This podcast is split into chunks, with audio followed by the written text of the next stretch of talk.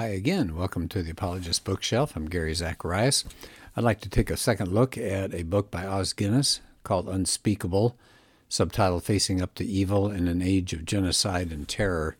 And of course, whenever people are polled about the number one issue that they would like to ask God, it's always why, if there's a good God, is there so much pain and evil and suffering? So, this is a book that deals with that. I want to look this time at chapter 9, which uh, has an unfortunate title. And I don't mean his choice was unfortunate, but what it says about us. It's called Freedom's Tilt Toward Evil. Isn't that sad? He starts with a story of Davy Crockett, who was a congressman with a conscience and back in 1830, he actually stood against the removal of the Cherokee Indians from their land. He starts that story on Davy Crockett because he's trying to make a point about what's happened to evil. He says it's been transformed in our society, in our modern society. It's marginalized uh, the ways we, we, we used to respond to evil. It dismisses categories that we used to have, and it gets rid of traditional ways that we used to respond to evil. So that's what this chapter is going to be about, and it's it's powerful stuff. I know. He said, uh, for example, we used to talk about evil in certain ways, but new words have come in to replace the traditional words. And as an English teacher, I love to think about vocabulary and, and uh, what happens when people, uh, it's called connotation, when you think about words with their emotional impact. And for some people, and in some cases, they want to soften things. Uh, so they come up with a softer term. Sometimes they want to make something seem harsher, so they change the language a little bit. And the same thing is happening when we talk about evil. He said, sin no longer is called sin, it's crime. And then that turned into sickness. And then that turned into dysfunction. By the way, if you notice, and I don't think this is an accident, small, simple, powerful, one syllable words like sin or crime then becomes sickness. That's two syllables. Dysfunction, three syllables. So you always replace the simple with the complex to make everybody confused. Basically, it provides a smokescreen. So anyway, he says uh, nobody calls anything evil anymore. So he says evil doesn't disappear. He says it's all the freer to surprise us and do its deadly work. I just think that's something so powerful to think about if you don't call something evil, if you try to get rid of that from your vocabulary, does that get rid of the problem itself? Absolutely not. And he says what happens with this erosion that's going on is something that he refers to Solzhenitsyn. He called it the tilt of freedom toward evil. And if there's somebody that knows a tilt toward evil, it's Solzhenitsyn. But you know, this chapter, he says, is not going to be looking at what the Germans did or the Russians or the Chinese or the Rwandans or any other nation that has these vast atrocities that we think about.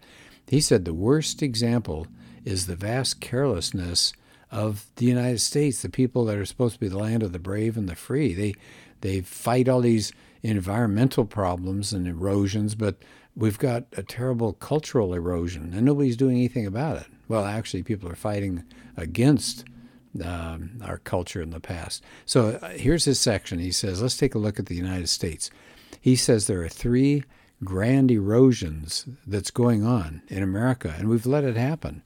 Uh, these erosions are the barriers that we used to put up against evil, and they're disappearing, and evil is flowing across these barriers. So here's the first one of the three. The idea of under God, quote unquote, has been neutered in American life. He says it's just now kind of a cliche, that's all. But he says, you know, it wasn't always that way. He said that was a really big concept. Um, it spoke that there was a sovereign providence that was above us and above our affairs, and that we had a moral responsibility and a moral accountability to that, whether you could see it or not. I think that's uh, powerful. He said, We worshiped in this country the God of Sinai, and he says that's the God before whom all hearts are open and there's no secret. And so, any other authority, any other loyalty we have, any other allegiance that we have is far down the, the list there. It's uh, second place, distant second place to the one before whom nobody else is of account, right? The number one is the God of Sinai. He's, he's the number one being. So, he gives examples of why that idea of being under God meant such a, a, a, big thing to our ancestors, and and cause some good things to happen. So he says it was this understanding of under God, this this God of Sinai who oversaw everything. He said that led John Cotton to talk about uh, when he was talking about church and state. He said it's necessary that all power that is on earth be limited. So he didn't want anybody to to take over and to think that he or she could have unlimited power. You had to watch these people. Uh, of course, that's the base of our government with the uh, split of the three houses to kind of, or the three branches of government to kind of keep an eye on each other. He said it was this understanding that inspired Davy Crockett to vote his conscience. He says it was that understanding that moved a congressman in New York named Henry Storrs, and he stood with Crockett to oppose the Cherokee removal. And you know what he said as he talked about what was going on there? He said, You will stand condemned by, condemned by the law of God.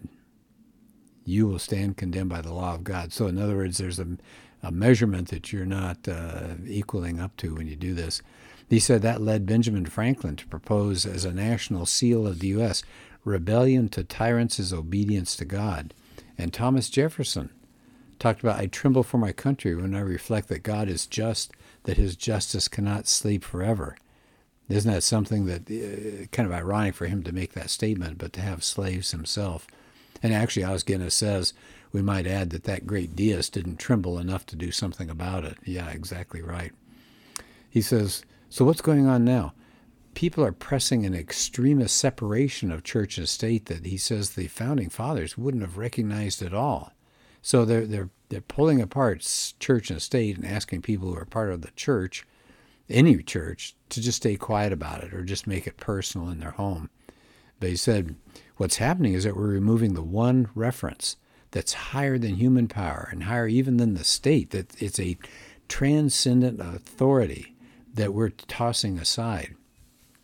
He said that's capable of restraining the constitutional republic, but we've tossed it away. He said uh, the ultimate appeal uh, against human power and its abuse is taken away because God is uh, banished. All right, here's the second grand erosion. So the first one was uh, what's happened to God, right? So we got rid of the idea of being under God. Here's the second grand erosion. That's the dismissal these days of the framer's solution for the problem of freedom. What are we talking about here? Freedom is transient, he says. It, it doesn't last the challenge somehow is to sustain freedom, which is really extremely difficult. And he says uh, for writers way back in the Roman and the Greek days, they, they saw three kinds of menaces to keeping freedom going. One was external menaces, right? The other powers would come and, and they would take away your freedom. But he said uh, they said also that you have two internal problems. One is the corruption of customs and the passing of time. Well, the American idea was to counteract all of these. Now, he says the ingenious American system of checks and balances is great. He said, but there's a bigger part of what they did to solve this problem of the loss of freedom. It was, uh, he calls it the eternal triangle of freedom. And here it is freedom requires virtue, virtue requires faith of some sort, and faith requires freedom. So there are the three things freedom, virtue, and faith. He said, only that way could a free republic stay free. So I want to go back. I want to hit that one more time because I think that's just so essential to what he's talking about. So, how you can maintain your freedom? You need virtue. Well, how do you get virtue? Faith. How do you get faith? You got to have the freedom to have the faith. So you see how all those three work together. Benjamin Franklin said only a virtuous people are capable of freedom. John Adams said we have no government armed with powers capable of contending with human passions, unbridled by morality and religion. And then he later said, Our Constitution was made only for a moral and religious people. It's wholly inadequate to the government of any other. Isn't that powerful? Let me say that one again. John Adams, our Constitution was made only for a moral and religious people. It's wholly inadequate to the government of any other.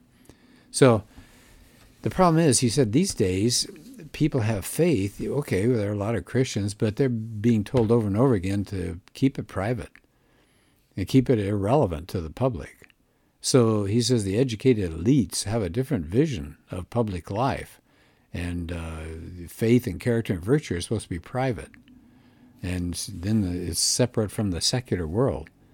But he said, you know, if you rely on law, but you don't have faith and virtue among the public, what do you get? You're going to get more of a police state. You're going to get more laws. You're going to get greater regulations because if people can't control themselves, guess who's going to do it? The government. And how are they going to do that? Laws, uh, more police, more uh, surveillance, and things like that. He says we're seeing freedom undermined because of that.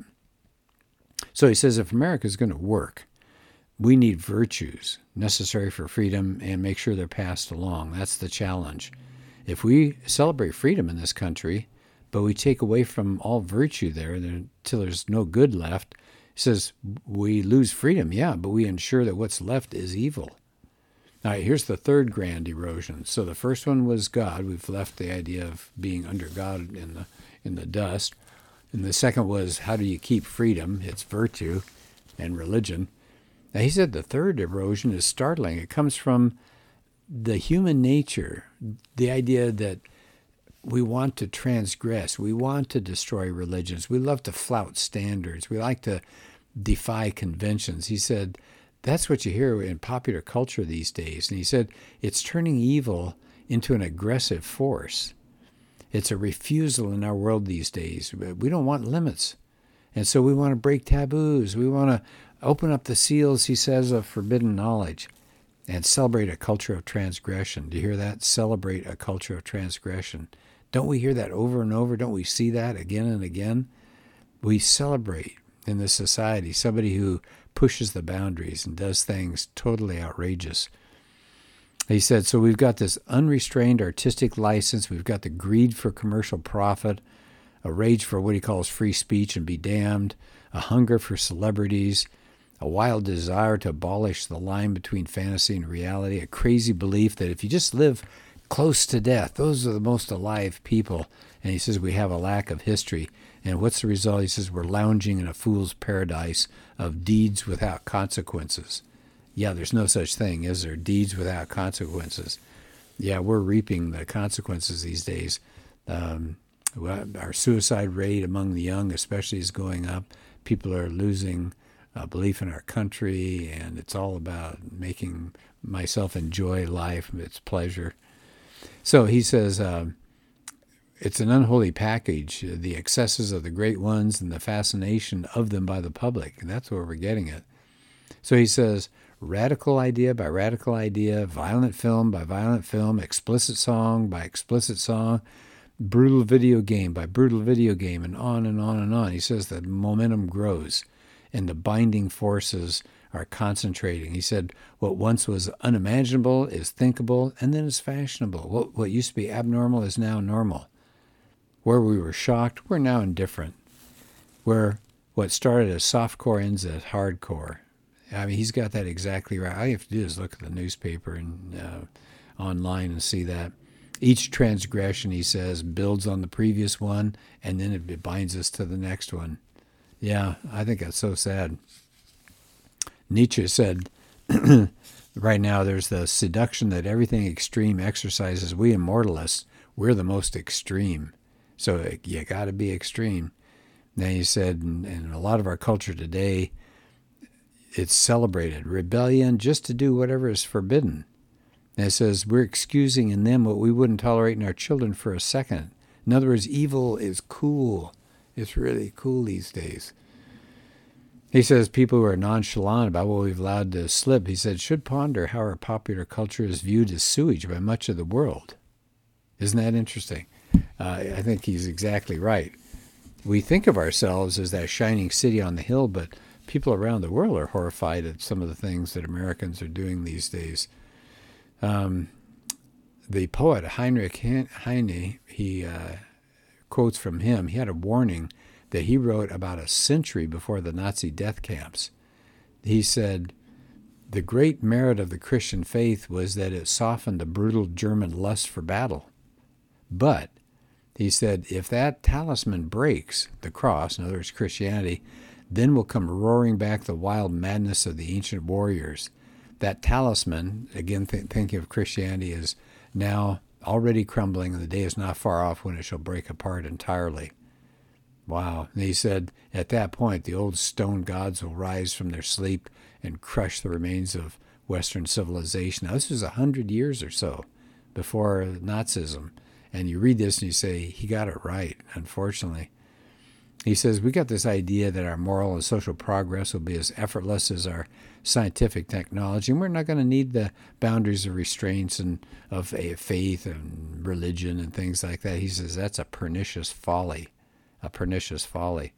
He said, Any tilt toward evil is an act of hostility toward civilization and a vote for barbarism.